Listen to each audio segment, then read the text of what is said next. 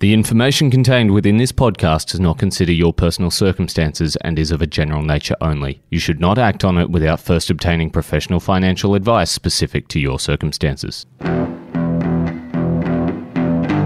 Paul Atherton is an ex Wall Street advisor on a mission to help young people win back their financial power, wealth, and security. He does this by helping them understand the hidden world of finance, risk, and investments, helps them figure out how it impacts them, and to seize the opportunities to make it work to their advantage.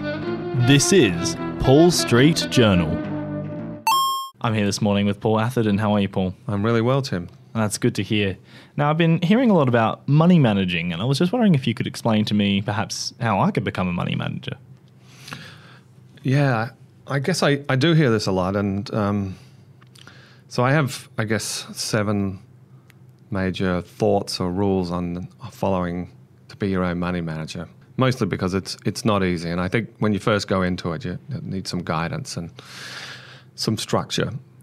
And uh, so the first rule is um, somewhat cheekily, I say, don't do it. Now, honestly, it's it's very hard money, managing your money, um, investing, and I'm not saying do nothing because that's actually worse. But uh, um, what I mean is, don't do it. Is get some help because I really do commend the attitude of taking command of your own money and being interested. That's that's absolutely important. But when you enter with no experience into the world of investing and stocks and bonds and IPOs and commodities and currencies, derivatives. Sort of, you get the picture. It's a complex world. Um, but I'm absolutely not saying do nothing because that's an even worse decision. Like, well, so doing nothing is a decision. It's a decision to do nothing, and that's the worst. But when you venture into the world of um, investing and managing money, I would seriously, seriously try and get some help. And I'm not talking about your uncle that has a hot tip or you know maybe a friend who thinks they're fantastic at um, you know at investing. Really, you need a professional. So that's why we say get a financial advisor or at least spend some time with one. Or perhaps a professional money manager, someone that has credentials. And I'm not talking somebody that has a couple of years' credentials either, because it honestly takes years and years and years to get some level of uh, competence. And uh, my preferences. You know, seek somebody out that's had decades of positive experience. Um, someone like myself, I've decades and decades of working in uh, Wall Street. So it, don't do it. What I really mean is, is if you possibly can, before you go, venture into this world, um, get some help. The second, there's a rule. This is a rule that I think my all hedge fund managers share in common with me, and that is it's called staying in the game. So, what does stay in the game mean? Well, really, you've heard of diversification, and one of the reasons for diversification is is that you stay in the game. Because if you put all your eggs in one basket, honestly, I've actually heard people tell you to do this, and the, that's their rationales for it. But the problem with that, if you get wiped out, and this happens, people you do make wrong bets. The best of the best make wrong bets. They make wrong decisions, or the circumstances change and they change rapidly you don't want to be wiped out because if you're wiped out, there is no return. Well, the return is extremely hard. But if you're diversified across a, um, a large group of uh, assets and cleverly diversified, you always get in a return. You will always be in the game. So staying in the game is fundamental to managing your own money. So that's number two. Number three is, and this is also a bit tongue in cheek, but only slightly, and that's the third rule of managing your money is your first investment should lose money. Now, I'm not saying actively look for it, but if you lose money on your first investment, you will learn a very valuable lesson, and that lesson is that making money on investing and on stocks and um, is is not easy, and it is le- easy to lose money. And I think if you make a lot of money off your first several, let's call them investments, you it actually can can have a bit of a effect on your psyche and make you think that you're um, you've got you've got the touch. Now, I can tell you from my own experience. Um, I think from the first ten investments I made, did very well, and um, you know, somebody I was professional. My job was to manage risk. I was seeing traders that made mistakes. I saw it all the time. I should have been the perfect person not to fall into this trap, but I did. I thought, oh my god, I've got that's it. I know what to do. I've cracked the code, and then. Um, on one day, I lost a serious amount of money. Um, and it wasn't a terribly bad decision I made, in retrospect, of course, but it was just a confluence of bad, bad circumstances. But the point is, is I put a lot of money, you know, on one position, ignoring rule number two. But rule number three, which is, you know, don't lose money. Oh, I, man, I just lost it, and in a couple of hours. And that taught me something very, very fast, and that is when you're in that losing situation, you can learn a lot about yourself and how you panic and how your emotions go. And I couldn't think of anything. I just couldn't think of what to do. I was out to dinner with my wife. I couldn't even, uh, you know, all I could think about is stocks. I wasn't paying attention. I wasn't having any sleep, and this wasn't a way to live. So I quickly changed my attitude on and my approach, and no longer was arrogant. So, you know, I'm not really saying actually lose money in your first decision, but be very humble and often paranoid. It's a, a healthy attitudes to bring to the table. Number four is seek out asymmetric risk. It's one of my favorites, and I always do this as I'm obsessed for looking for asymmetry. And that simply means there is more upside than there is downside. And technically, the good asymmetry works both ways, more downside than up.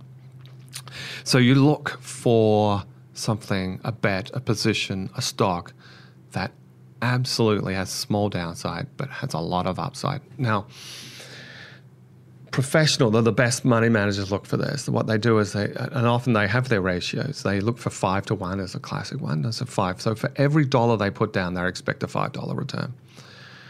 Now that means they can make five bets, five positions before they even close to having a problem.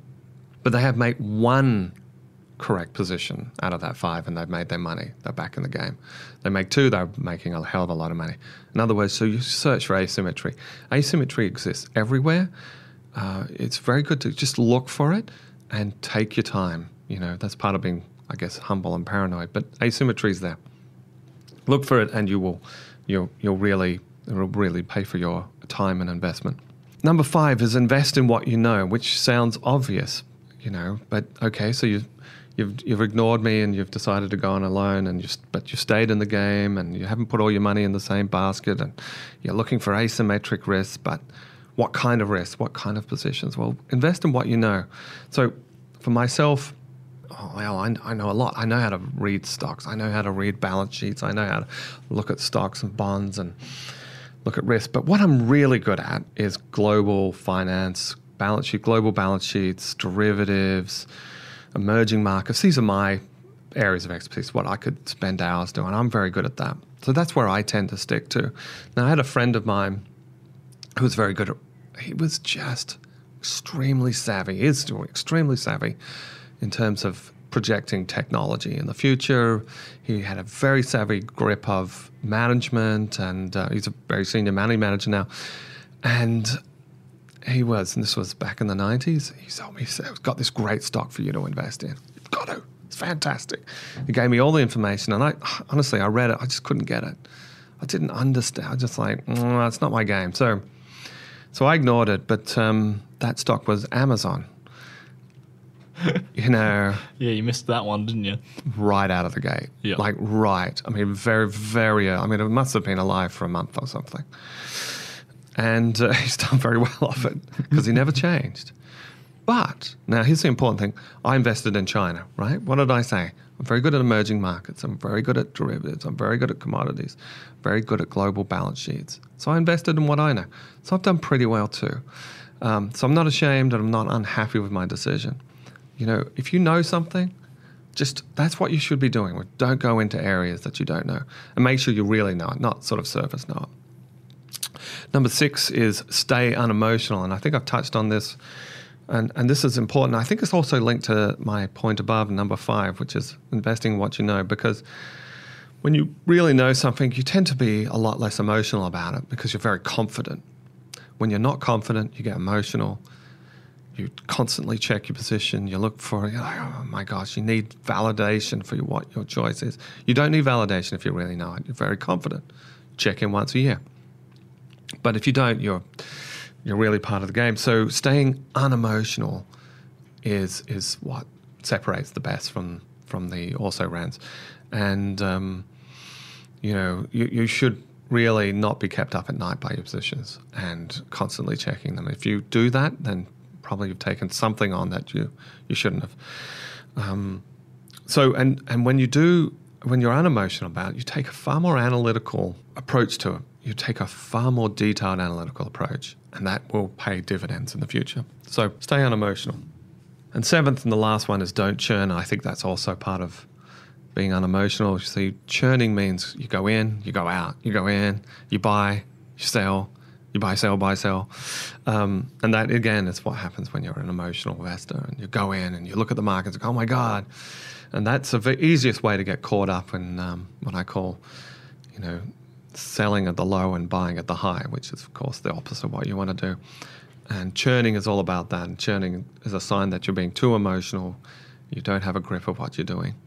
Don't underestimate the transactional costs that come with that. You know, somebody's going to buy and sell that. There are bid ask spreads, there are transactional costs, there are money management costs with buying in and out of stocks um, or investments. So don't churn. Stay solid as for as long as you can, for as long as you feel comfortable.